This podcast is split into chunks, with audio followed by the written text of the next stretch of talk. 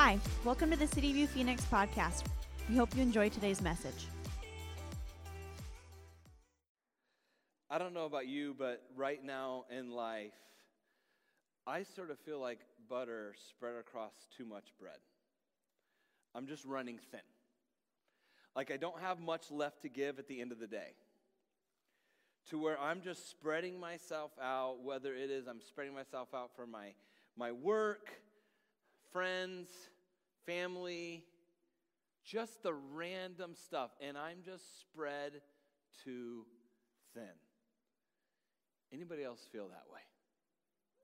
You just sort of feel like you have nothing left to give. And you think, if I just had more butter, I just, if I just had more time, if I just had more this, if I just had more this, if I just had more money, if I just had more of resources, if I just had more.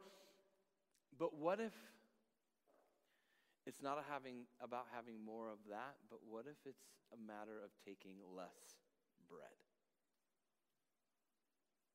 What if it's about doing less?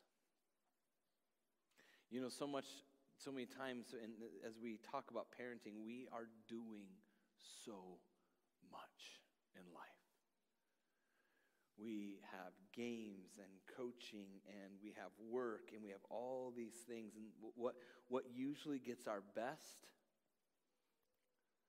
are not the ones we love the most, but it's the ones we really don't care about the most usually our work, our gym, whatever it is, it gets our best.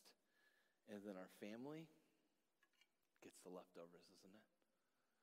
So today we are going to look at how can we as people, how can we as parents best love one another? How can we not spread ourselves so thin in things that don't matter and focus on the things that do.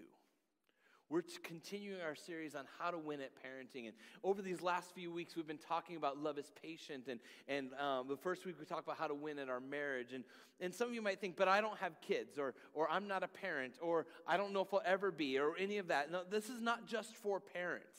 This is for grandparents. This is for future parents. This is for aunts and uncles. This is for youth leaders.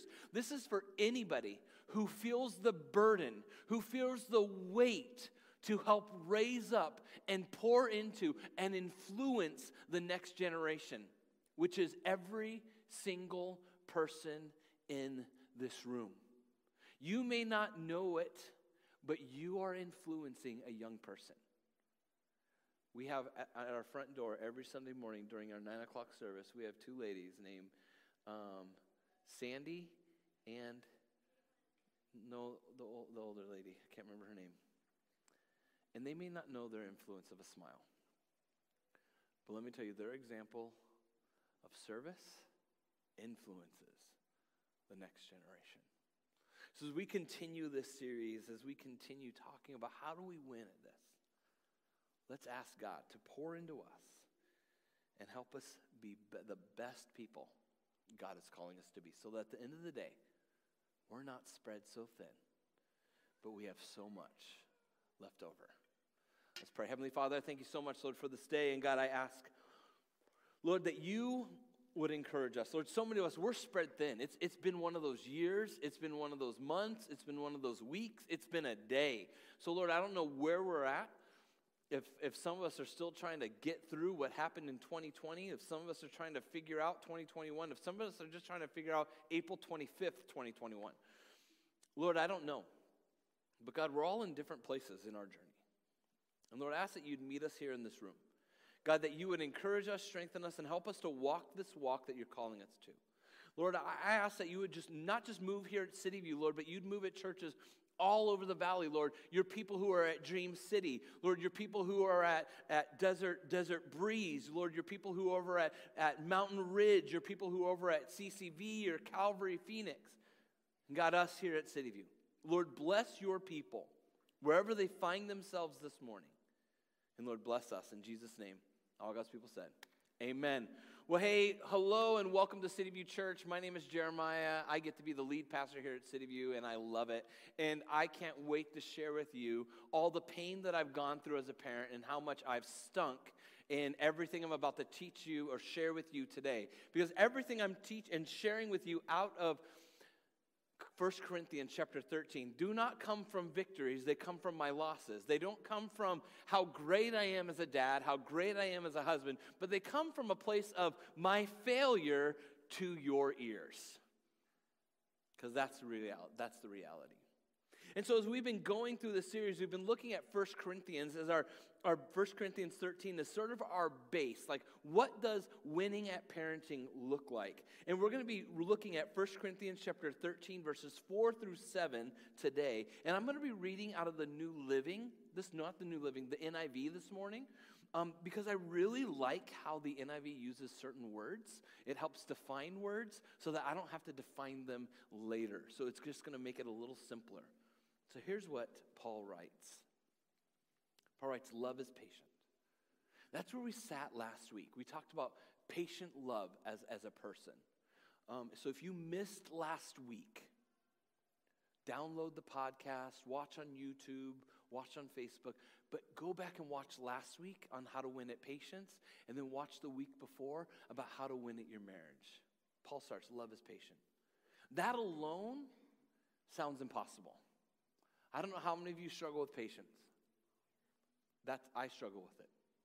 It's, it's not easy for me. I'm always in a rush. I'm always in a hurry. I'm always got somewhere to go, something to do. I, just do. I, I, just is a real struggle. But love is patient. And then Paul says, Love is kind. It does not envy. It does not boast. It is not proud. It does not dishonor others. It is not self seeking, it is not easily angered, it keeps no record of wrongs done. Love does not delight in evil, but rejoices in the truth. It always protects. Love always trusts. Love always hopes. Love always perseveres. So, the first thing we're looking at today is love is you see, we, we might think love is kind, like love is being nice, love is being gentle, love is just loving people, love is that kind of love, love is kind. That, that's not the kind of love that Paul is really talking about here. But this idea of love, this definition, this meaning of love is its kindness is loaning someone your strength rather than reminding them of their weakness. Now, I'm going to help you understand this a bit. Here, here, here's what we've got to understand your children already know where and when they failed. They don't need us to remind them. And how many times do we do that? I do it. When they make a mistake, how many times do we say, You know what you did? And then they, they go, Yeah. And then, and then what do we do? We proceed to go into what they did wrong.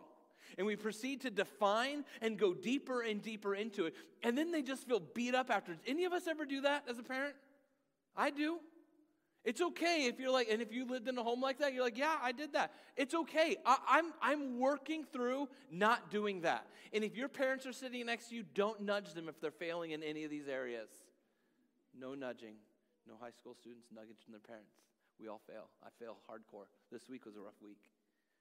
But you see, so many times what we do is, is we remind our kids in our words, we constantly use our words to help remind them of how they failed, how they didn't match up. Now, parents, you've got to understand, moms, your words weigh a hundred pounds.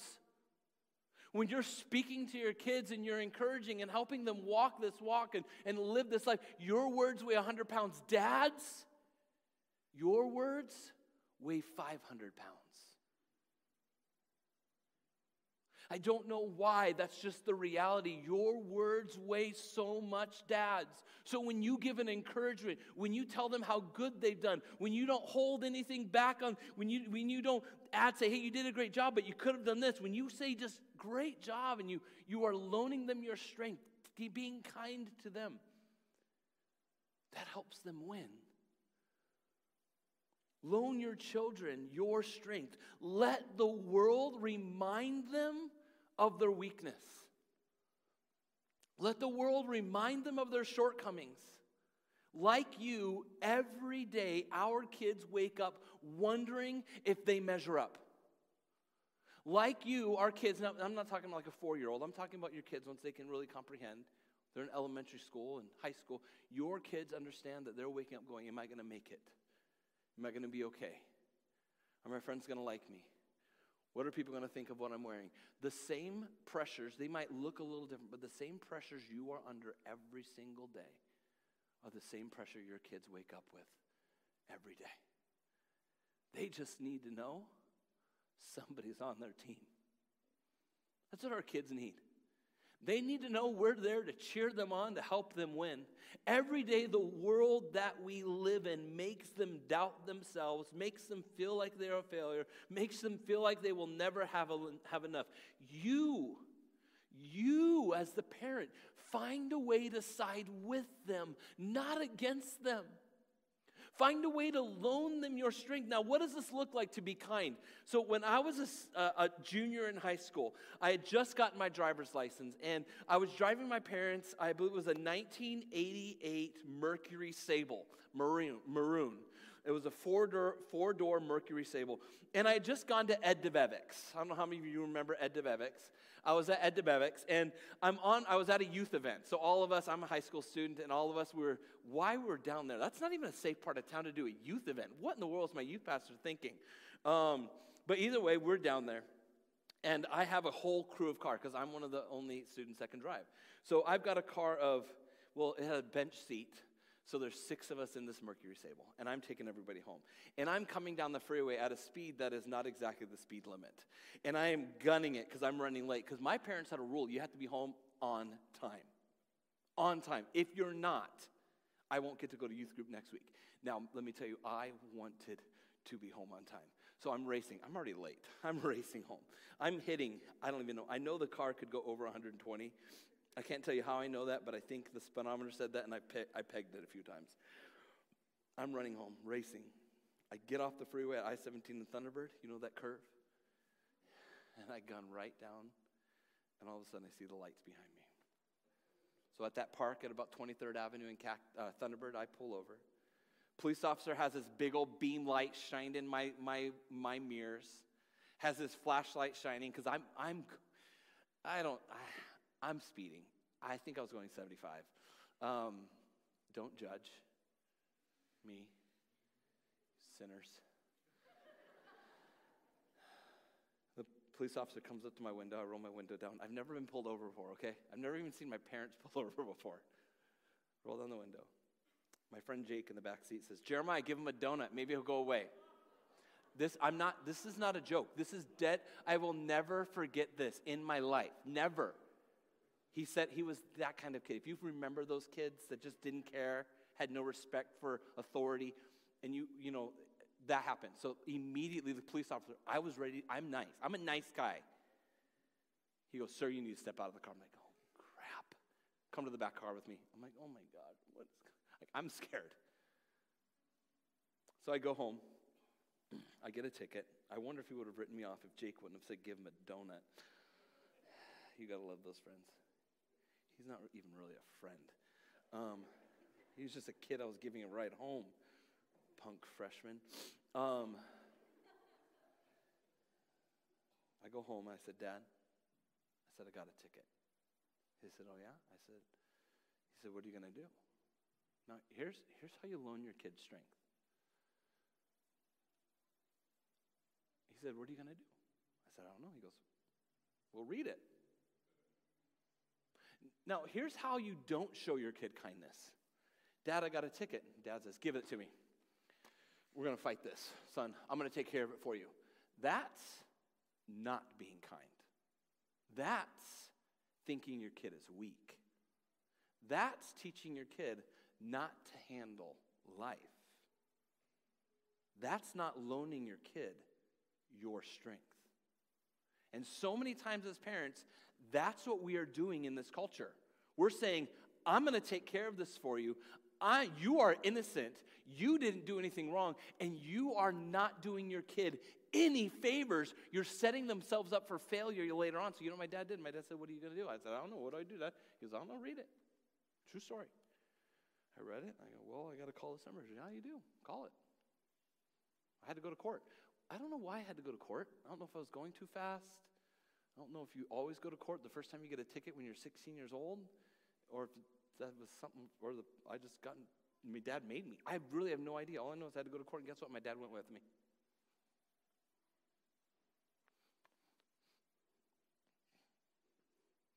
He was never mad. He wasn't happy. So guess what happens when Judah gets his first sharp with him when he gets his first speeding ticket? The same thing. Because we want to loan our kids our strength. Loan them our strength. That's being kind. That's love is kind. That's what that looks like. Love is kind. And then Paul says, Love does not envy, love does not boast or brag, and love is not arrogant. Here's what these three statements mean. If you were to sum them up in one statement, it means love allows the other person to shine. Love allows the other person to shine. That's what that means. It means love celebrates. And here's what so many times gets in the way of us celebrating with our kids or celebrating with our friends or celebrating with those. So many times, what gets in the way is that we feel like we're losing at life. And when we feel like we're losing, we feel like we need to make everybody else lose around us. How many of you have ever experienced that before? Other people feel like they're losing, so you have a great day, and what do they do? They say, Oh, well, I'm sorry. I need you to go and do this. They ignore it. Or they say, hey, you know what, but you could have done this better. Hey, you could have done this different. You could have, you could have, could have, could have, could have, could have. And all of a sudden we go into this rabbit trail. We go into this, this thing where we belittle the very winning of somebody else, what they did. And, and but love doesn't do that. Love allows them to shine. If you don't feel good about yourself, it's hard to help others feel good about themselves. And if this is you, when you're having a hard time celebrating their successes without pointing out things like this, Hey, look at this. I got a 90 on my test. Could you have done better? Should you have done better? Should you consider this next time? If in that moment, instead of celebrating them, you go into coaching mode, that's not love. I fail at this. It's hard, but I can tell you, studying for this series has, and you can probably ask my kids, I don't know if they noticed, I, they probably noticed my failures more than my successes because whatever. Um, but I, as I've been studying for this series, I have seen how much I've failed, but also how much I can change. Because failure is not bad as long as you learn from it. And I want to learn, so I'm looking at this, and so I'm going, okay, I don't I want to celebrate my kids. I don't want to go into coaching mode. I want to celebrate their success. And now, so many times, this this this comes with our wording. Remember, moms and dads, you, moms, your words weigh 100 pounds. Dad, your words weigh five, 500 pounds. You you and some of you dads, maybe now that you're thinking about it, you're going, that's true. And this, love does not brag, and love is not boastful, and love is not arrogant, and love is not envy. This, this goes into what something that is in so many homes called sarcasm. That teasing that we do. That really should only be done, if at all, with friends, but never as parents. Because here's what happens at the end of that sarcasm, at the end of those statements, somebody wins. And dads, you will never lose. You will never lose. The goal in parenting is not to win. The goal in parenting is a race to the back of the line. It's not to brag about yourself, but it's to brag about your kids. It's to, it's to let your kids brag about themselves and let them tell about the great things, the, the 80% that they got, and they're happy with an 80%. And you're like, going, an 80%? That's 20% away from 100. Yeah, but if an 80% is a, is a celebration to them, celebrate with them. The world has already told them they missed out on the 20%. The world's already told them that. Everybody in their class that got 100%. Everybody in the class. Let me tell you, I have three kids. I have three boys. Two of them, If they came home with an 80% on the spelling test, I would be ecstatic because I know they worked hard. My youngest son, if he comes home with anything less than 100%, I don't put this pressure on him. He puts it on himself. He's bummed in, in himself. The world's already telling you, telling our kids that they messed up. Our job is to lift them up and love them in the place that they are. Remember, your words weigh too much. Too much. Once you say it, it's done. Make it worth it. So Paul says, love is kind. He says, love does not envy, love does not brag, love is not arrogant. And then he says, love does not dishonor. So what does that mean? It means love honors. Honor is superior to obedience. If you are parenting for obedience, then you are selling your kids short. I'm sure many of us, we grew up in a home where obedience was the most important thing. Who grew up in a home where obedience was the top priority? It is the most important thing. And maybe some of you parents, you're parenting for obedience. You want your kids to be obedient. And so you might have your kid, and tell me if you've ever seen this or you've done this. Your kid has their dirty cup on the ground. And you're like, go and pick up that cup. And they're in the middle of their video game. And they go and they obey you. They pick it up. But in their heart, they're not honoring you. In their heart, they're like, I'm leaving it on the ground right now. I'm picking it up because I'm going to obey you. But in my heart, I'm not picking it up, I'm kicking it. Who's ever done that in their heart? You see, so many times we are parenting for the lowest denominator when we parent for obedience. When we parent just for our kids to look perfect. But you see, when you parent for honor, when we are teaching our kids to honor, when we as people are honoring one another, when we love with honor, guess what that does? That puts the other person first. It's what Jesus did for us. He put us first, He honored us, He loved us. Jesus is an example. And I'm not saying you just let your kids disobey, but you know, if they're looking to honor you, then what's a byproduct of honoring? Obedience. Of wanting to show you love. That's what we do, right? When we honor, when I honor my wife, I don't obey her when she's like, hey, honey, will you take out the trash? I'm like, like I have to obey. It's not a bad matter of obeying my wife, but it's honoring, it's loving. Hey, can you help this, this? And whatever it is, as we team up and as we do things in our home together, I'm honoring. And so there's some things that have had to change in our home of like not shaking your head at your mom when she says something and somebody's like, like, okay, no, no, no. We had a serious family talk. We had a little family meeting this week. It wasn't a little, it was a big family meeting because I, the next three points, I'll get into my hot mess as a dad. But we had to talk and we say, okay, guys, we're, we're not doing this. I'm adding some new language into our home. We're going to honor one another. So when I talk, when they are making, when they're being boys, you're like, that's just boys being boys. Yeah, but are we allowing things in our homes that shouldn't be. Honor is showing love. Honor is racing to the back of the line. Honor is loving other people like Jesus does. Imagine if we as a culture honored one another. We wouldn't have the hot mess we're in right now, would we? Culture would change if we honor. So much of the problems that we have is we, so many people think they're better than other people. They're better than others, whether it's in your classroom, whether it's at work, and no matter where it is, it's this hot mess of what honoring is. But the reason why we don't parent for honor, we parent for obedience, is because parenting to obedience is easier. Because it's just a matter of go and do this and do what I say now. It's easier, isn't it? Parenting to honor, it takes time. I had to actually sit with my kids, and I'm going to have to do it a whole lot more and be a way more patient and be way more loving. And the thing is, your kids don't hear you preach about it every Sunday. Mine do. So when I go home, I have to have real conversations.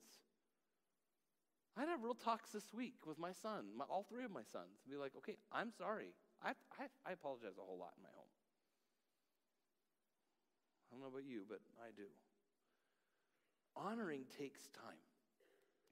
Honoring means we have to pause and think of the other person. Romans chapter 12, verse 10 says this Love one another with brotherly affection. Outdo one another in showing honor. Can you imagine a church like that? Can you imagine homes like this? Can you imagine a home where you honored, where it was this outdoing of honoring one another? Can you imagine that with me? Can you just picture a future like that of honoring one another, where husbands and wives are honoring one another, where moms and dads were honoring one another, where, where kids and, and brothers and sisters and moms and dads were honoring kids, and all this was happening. And we taught our kids to honor other people in the workplaces, to honor other people in the cities, to honor. Imagine what that would do to a culture, because that's not what our culture teaches. Our culture does not teach honor, our culture teaches you go go and get yours first. Be to the front of the line, and you get what you need. Imagine if we change that. Imagine if instead of these stupid mandates and these dumb edicts and all these things that our president and governors and all these people are making, imagine if somebody said, here's what we're going to do. We're going to take this policy, we're going to take this idea that was found by this guy named Paul, and he said this this is going to be the one mandate, this is going to be the one executive order I make. Love one another with brotherly love. Outdo one another in showing honor. And imagine if all of a sudden this was how every policy, everything was funded. How can we help people better love one another? What can we do in our cities, cities to better show love? What can we do to better level up and to platform loving and honor? Can you imagine what that would do? You see, it can't start at that level, it starts in your home. It doesn't start. They tried doing that when we had Caesars and and all, uh, all these other people back in Roman times where they made Christianity a rule. Where everybody, it tried doing that. Guess what? It didn't work. You want to know how it works? It worked when the Christian church in the book of Acts started to love one another. And guess what? It caught fire. And it became a movement that never stopped. And you're part of it today. Paul says, love and honor one another. Model it, teach it, expect it. This is something that I'm trying to do at home honor. And then Paul says, Love is not self seeking, love is not easily angered or provoked. This word anger or provoked has the idea of ah, have you ever seen those salad dressings that you have the oil on top and you have everything down at the bottom? You know what I'm talking about? And it's been separated. Provoking is when you shake up the mess on the bottom and you get it all mixed up. That's provoking. Provoking has the idea of taking a spoon and stirring up all the trash from the bottom. That's provoking. Provoking has the idea of poking a hornet's nest just to try to get your point out. How many times have we ever done this? I can tell you, I did it this week. My son came home and they were out riding their bikes with their friend, and he said, Dad, can, my, can our friend stay over? Can he stay um, and hang out with us tonight? And I had had a rough day. Had a rough week. It was just, I was tired. Dad, can we? I said, no. Why? I, just because I don't want to. I'm tired. But dad, you won't even see us. We're just going to, and he's not arguing with me. We're not, like, at this point, it's just a, and I'm like, no, I just don't want to. Now, in all reality, you want to know why? Because I was just being a butt. It had nothing to do with your, no, Jeremiah, you got to stand your ground. You're the dad. They got to obey you. It had nothing to do with anything about me being a dad. It had everything to do with me just being grumpy and not putting my family first. And me being tired from all this, and, and me being sp- me being spread too thin and putting other things more important, and then my kids getting my leftovers, and then my son getting me being a jerk afterwards. I provoked, I poked, and then guess what happened? We got into a fight. And then it wasn't cool.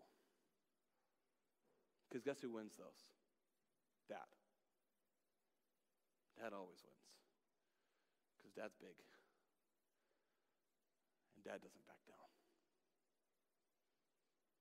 But Paul says, Jeremiah, love. It's not self seeking. See, this is counterculture. This goes against everything we know and heard and believed and were taught. Love is not self seeking. Love is not easily angered. Love doesn't provoke. James chapter 4 verse 2 says you lust and do not have so you commit murder you are you are so you are envious and you cannot obtain so you fight and quarrel you do not have because you do not ask and the reason why we quarrel quarrel and the reason why we poke and the reason why we do this is because we want something we want our own way Colossians chapter 3 verse 21 says fathers do not provoke your children lest they be discouraged we don't want to stir up and kindle up those things. We want to stir up kindness. And that comes by us leading with kindness. That comes by us leading with love. That comes by us leading with honor. When we lead by, by shining, letting somebody else shine, and you're like, Jeremiah, that is not what I was taught. I'm, we, so many times, we parent to what we don't want to be. Anything in life, if you parent to what's not, or if you want to do to what's not, you're setting yourselves up for the lowest rung possible. You want to you want to parent, you want to say something, you want to say, I want to be this. Not, I don't want to be this. You don't set a goal by or a vision statement or anything like going, okay, here's what I don't want to be. That's not what you said. That, that's low. I want to be. I see this going forward. I see thriving families. I don't say I don't want to have weak families. Like our vision, our vision for City View is not we don't want to have weak families. We don't want to not leave legacies. We don't want to be losers. That's not our vision. We want to have thriving lives, thriving families, leaving legacies. That's our heart. It says love keeps no record. Love forgives and forgets. And I don't know how many of you in here are the forgetful kind. Where you hurt some, you, you, you, you maybe were hurt. Somebody hurt you, they said something, and they come up to you and they go, You know what? I'm so sorry. And you're like, For what? Well, last week I said, You know, you're a jerk, and I, I just didn't like what you said. I didn't like how you acted in that meeting, and um, I'm sorry. And you go, I, I don't even remember that. How many of you have that memory? We just don't really remember things. You're like, oh, okay. How many of you have the memory of like, hey, you really hurt my feelings when you told me I was fat and I was ugly and I was lazy and all of this. And you're like, when did I do that? It was 1982. It was a Thursday night at 7:52 in the evening. I was by our, our orange refrigerator, I was by our yellow refrigerator walking on our orange nasty carpet. Do you remember that? You're like, I remember the carpet, but I don't remember that statement. Well, I'll never forget it. Because I've been holding it in our marriage since then. How many of you have that memory? Don't raise your hand. Love forgives. Love keeps no record of a wrong done. That is applied in our parenting. So many times we can remember. And it's hard. Parenting, I wish there was a manual.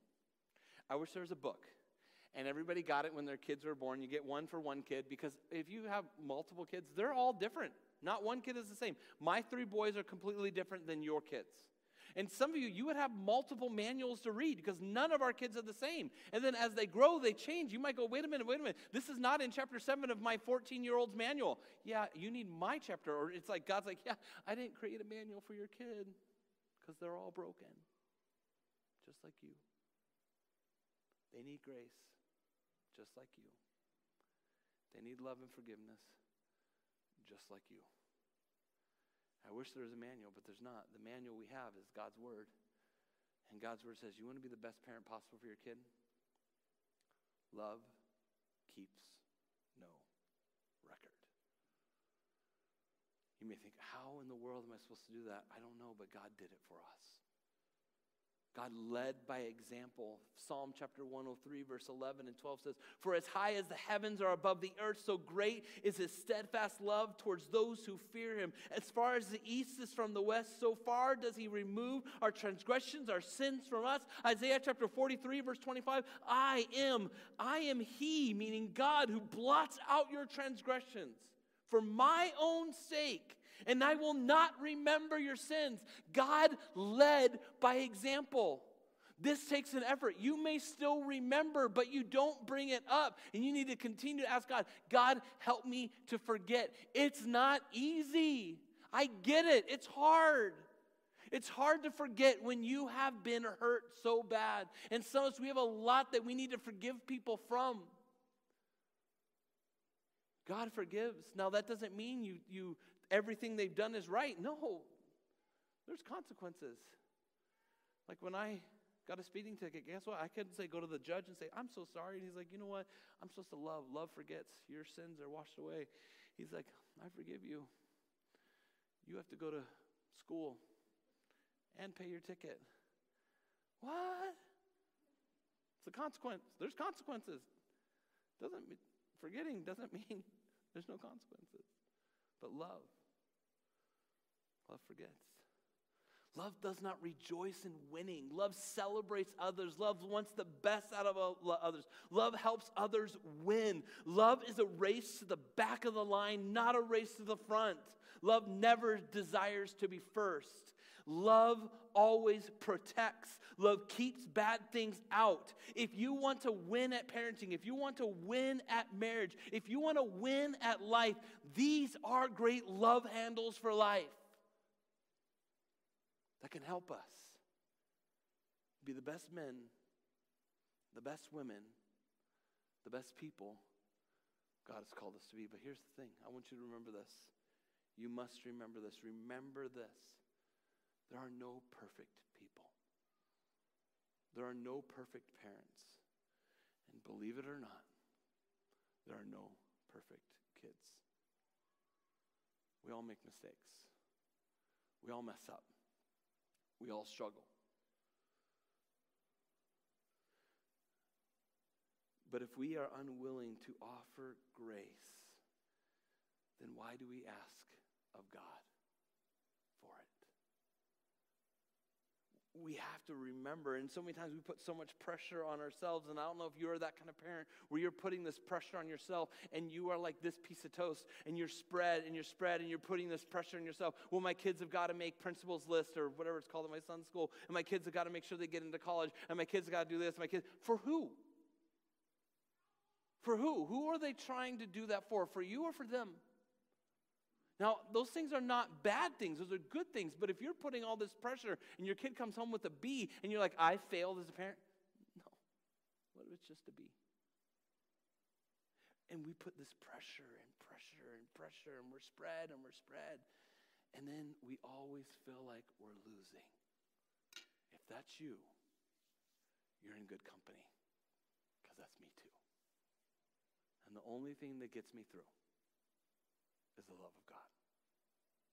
The only thing that gets me through every day is His grace and His mercy on my life every day because I mess up. I make mistakes. I wish I could have do overs. I wish, I wish, I wish I could start all over again. My wife and I are both firstborn. My kids have two firstborns as a mom and a dad, and we are A personality people. We have things our way, and that's what we do. That's what my kids have. And I wish, I wish, I wish we could do it over because what we did with our firstborn Judah, we were hard on him. We had so many rules, so many things. We were hard on Judah. Joel, we got a little more slack, but we were still hard on Joel. And then Ezra comes, and we're like, man, why were we so hard on everybody? So now they think, you like Ezra more? No, it's just like we don't care as much about things.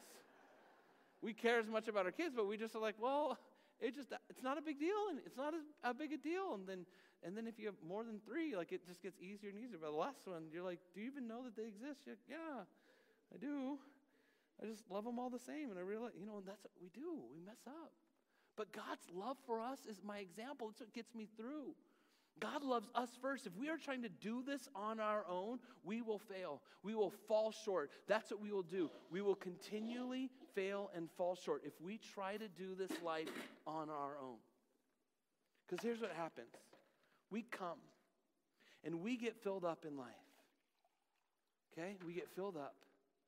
And then we start pouring out. We pour out to our family. We pour out to our friends. We pour out to our work. And then so many of us are running on empty. And we wonder why we're not patient. We wonder why we're not kind. We wonder why we provoke. We wonder why we point. We wonder why we're trying to brag about ourselves. We wonder why we're not winning. We wonder why we're fro- so frustrated. It's because we're burned out. We're empty. We're empty.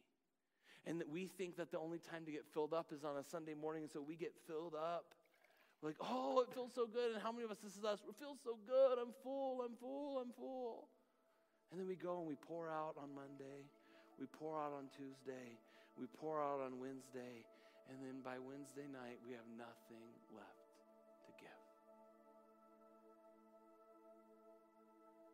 1 John chapter 4, verse 7 says this, Beloved, let us love one another. For love is from God, and whoever loves has been born of God and knows God. Anyone who does not love does not know God because that is who He is. God is love. That, that everything in 1 Corinthians chapter 4, 13, verses 4 through 8, love is patient, love is kind. That's God towards you. That is who He is. 1 Corinthians chapter 13 defines God. It says in verse 9, In this the love of God was made manifest among us, that God sent His only Son, Jesus Christ, to this world to die on the cross so that we might live through Him in this love. Not that we have loved God, not that we have anything to give, because we're empty vessels.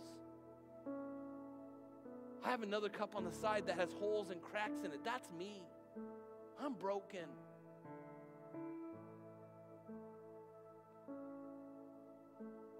But God wants to fill us it says, In this love, not that we have loved God, but that He loved us and sent His Son as a propitiation, as a payment to die on a cross to forgive our sins. Beloved, if God so loved us, we also ought to love one another. You see, we are spending so much time trying to fill ourselves up and then pour into others, and we run out and we are empty and we do it in the way of service. We're like, I'm serving people, I'm serving people. And then we pour out, we pour out, we pour out. And then when somebody lets you down, you don't give them the same grace that was given to you because you're empty now. You've been pouring out. And so as we're so tired, we're burned out, we're running on empty because we are not filled up. God never meant us to just pour out. What God wants from our life is He wants His love to be an overflow to all the lives around us. Not that we are pouring out, but that we are overflowing with His love into all the lives. That's love. When God's love fills your heart and fills your life, and then He's just overflowing into all the lives around you. Guess what? Burnout doesn't happen that way loving, being patient and kind and all these things, when God is the one overflowing you and the Holy Spirit is the one leading you, you are just an outpouring of everything that you're full of. But the moment God's not pouring into you and the world starts pouring in, what starts overflowing? Your anger, your temper, frustration, disappointment. When you're pouring into the things of the world, those overflow as well selfishness. You see, God says, But I love you. And He sends us out to love others. And I know some of us in here, we're running on empty. And you need a fresh outpouring of the Holy Spirit now in your life. You need a move of God because you're in this room going, Jeremiah, I am empty. I have nothing left to give. I, under, I know why I'm frustrated when I come home. I know why I have nothing left to give to my kids. I know because, Jeremiah, I'm empty. I need to be filled with the love of God. There's nothing wrong with admitting that. There's nothing wrong with coming to the realization that love, that you need to be filled with the love of God. There's nothing, I need that.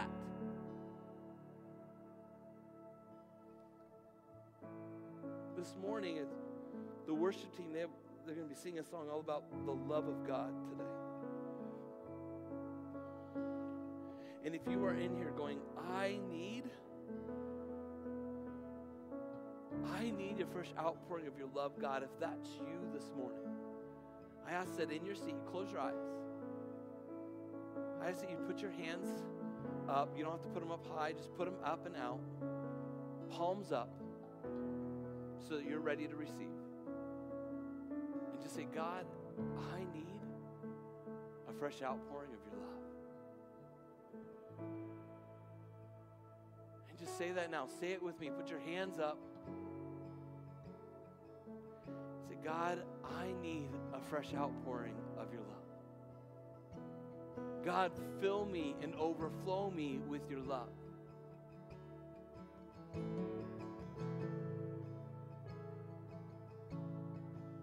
As we sing, right now might be a moment where you just sit and listen and let God love you. Because you can't love others if His love isn't filling you first. You can't serve others. You can't be kind. You cannot be not boastful and not envious. You can't do that if God's love isn't filling you. Let Him fill you right now. Let Him love you. Let Him forgive you. Worship you, if you guys go ahead. Lord, as we receive from you, God, I ask that you would speak and encourage us, that you would meet us now in this moment. Lord, for those of us who are empty, drained, tired, for those of us who listen to a sermon like this and we feel like failures, Lord, may we realize you love us. Realize that you forgive us, that you forget. And God, I ask that you would fill us so that we might be an outpouring of you. Jesus' If you want to learn more about what's going on at CityView, download our CityView app through the App Store or the Google Play Store. You can find everything from special events, outreach opportunities, and additional resources all in one centralized location. Links are in the description below. Thanks for listening. For more information, check out our website at cityviewphx.com or download the CityView app on the App Store.